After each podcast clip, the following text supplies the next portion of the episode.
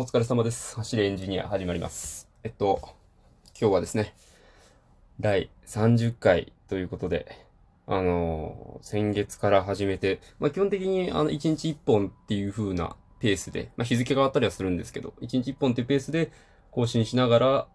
30本ということは、まあ、1ヶ月毎日休まずに、えーお送りすることができました。聞いてくれている皆さんのおかげです。ひとえに。ひとえに。本当にもう、っぱ聞いてくれてる人がいないとね、あの、話すのも、あれですからね。やっぱり、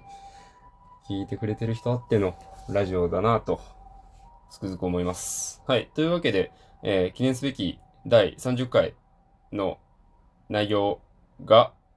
えー中華まんの話でございます。なんでやねんって思うとは思うんですけれども、まああの、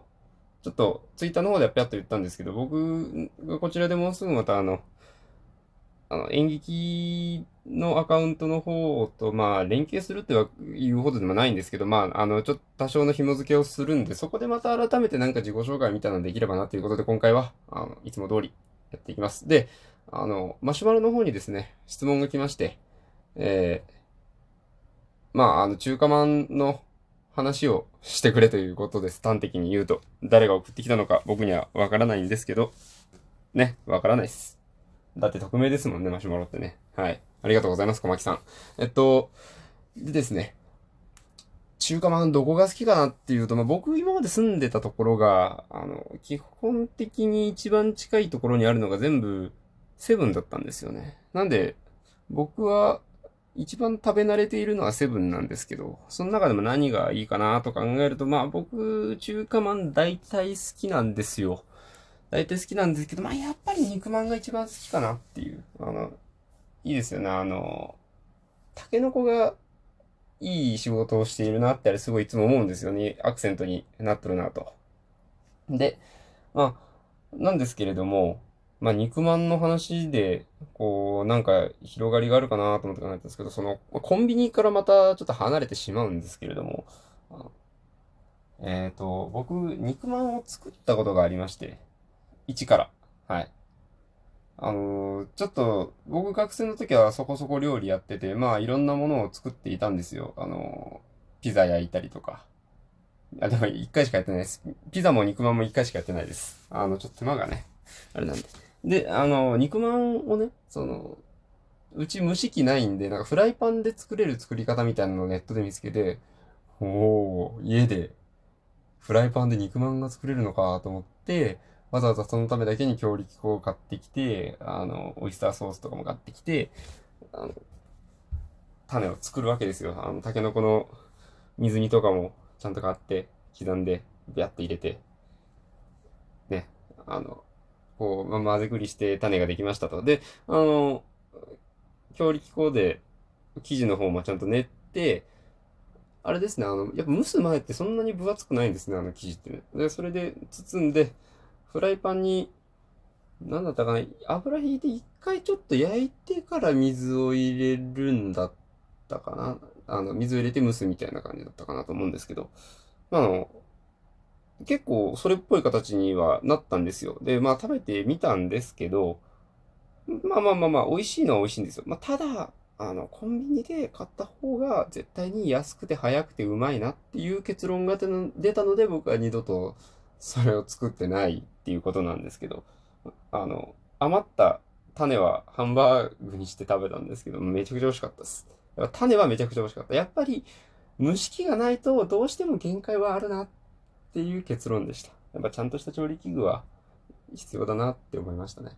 で、そうですね。あの、まあ、一ついいことを知ったのは、オイスターソースを買ったことについてなんですけど、オイスターソースって僕、それまであんまりこう、オイスターソースで何ができるのかって知らなかったんですよね。なんかま確かにオイスターソースってなんか牡蠣からできているなんかソースっていう、き、あの、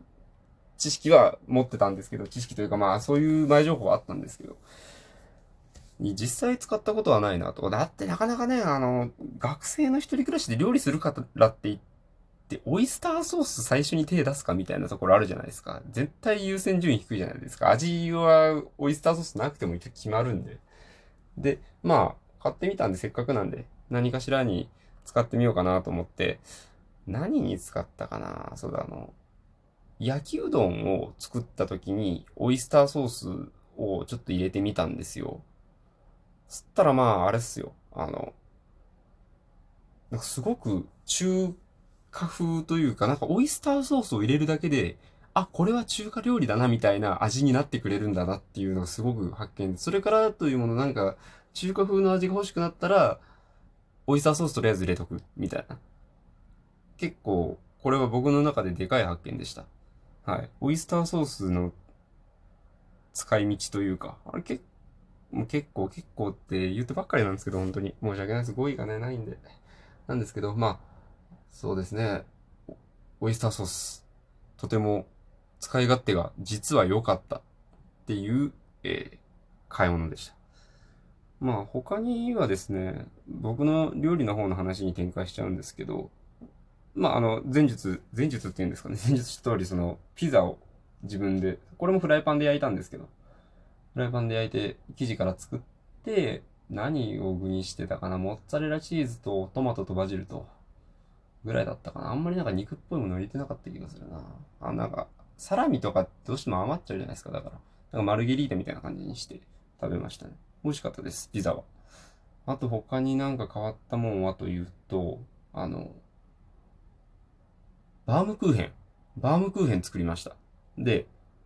あの、皆さん、皆さんというか、まあ普通に見慣れている、あの、バームクーヘン的なバームクーヘンではなくて、あの、筒状のバームクーヘンではなくて、あの、これ、なんかツイッターで、あの、お菓子とか料理のレシピをずっと、あの、可愛いイラストと共にアップしている、あの、ぼ、僕さん、僕っていう、あの、クリエイターの方が、なんかイラストレーターですね。イラストレーター兼料理研究家みたいな感じの方がいらして、そこの、その人の本を何冊か持ってるんですけど、それにあ、それにあったのがそのバームクーヘンで、あの、ホットケーキミックスを緩めに作って、なんか蜂蜜とかも入れるんだったかな。で、作った生地をクレープみたいにどんどん、あの、薄く焼いていって、焼けた端からどんどんお皿のお皿の上にポンポン重ねていくんですよ。そしたら、あの、熱いうちに重ねるとくっつくんですよね。なんで、まあ最終的に、あの、なんか、割とぴっちりくっついたその薄焼きのクレープの山みたいなのができるわけですよ。あの、なんかボルタの電池みたいなやつ。例えが、ね、あれなんですけど、あの、ボルタの電池わかりますかね？すいません、わかんなかったらググってください。多分ボルタの電池そんな形してたはずなんで。で、あのそれなんですけど、それを、才の目に切ったら、あの小さく切ったバームクーヘンみたいなビジュアルになるわけで、で、これをバームクーヘンって言うんですけど、これはすごくバームクーヘンしてました。あの、味もちゃんとバームクーヘンだったし、食感もちゃんとあの層の感じがあって、ちょっとリピートするにはちょっと時間がかかるなと思って、これもあんまり再度チャレンジはしてないんですけど、バームクーヘンは結構成功でしたね。これは美味しかったです、バームクーヘン。はい。あとは、なんかあったかな何度かリピートしてるのはクイニーアマン。クイニーアマンをあの食パンで作るみたいな。まあこれメニューすごい簡単なのもあるんです。簡単だから繰り返してるっていうのもあるんですけど、あの食パンをあの細く長く切って、あのくるくる巻いて、爪楊枝で留めてから、あの、あとはもうバターとお砂糖で、あの、焼きに煮詰めていくというか、あの、カラメル状にしたやつをこうどんどん煮詰めていくっていうだけなんですごく楽で甘くて美味しい、高カロリー。はい。美味しかったです。これまた今度作ろうかなとか。割と手軽なんですよ、ほんと。あの、材料も少ないし、調理も楽だし。なんで、今度作ろうかな。ぐらいですね。まあ、最近ほんと全然料理できてないんですよ。一時こっちに来てからもなんかあの、作り置きとか知ってたりしたんですけど、なかなかやっぱり休日も芝居再開してからは、できない日が多いなとか、まあこれは言い訳なんで、まあやろうと思ってできるんで、なんかやんなきゃいけないなと思うんですけど、まあ在宅も増えて家でご飯食べる機会が、あの、増えてくると思うんで、また料理とかもちゃんとしようかなというか、まあコンビニのご飯もう美味しいけど、やっぱちゃんと自分で作った方がいいなって思うんですよね。はい。まあ、今日はそんなところですかね。あ、そうだ。あの今日、なんかすごいあの、なんか、1時間ぐらいの間になんかめちゃくちゃの過去番、過去トークとかの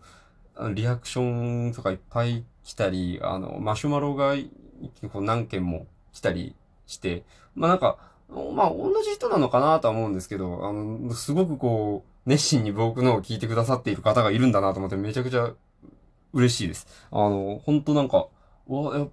なんかす、すんごい褒めてくれてるんで、またこれもちょっと一回別撮りのトークにして、あの、返答とか込みで、だってやっちゃおうかなって思うんですけど。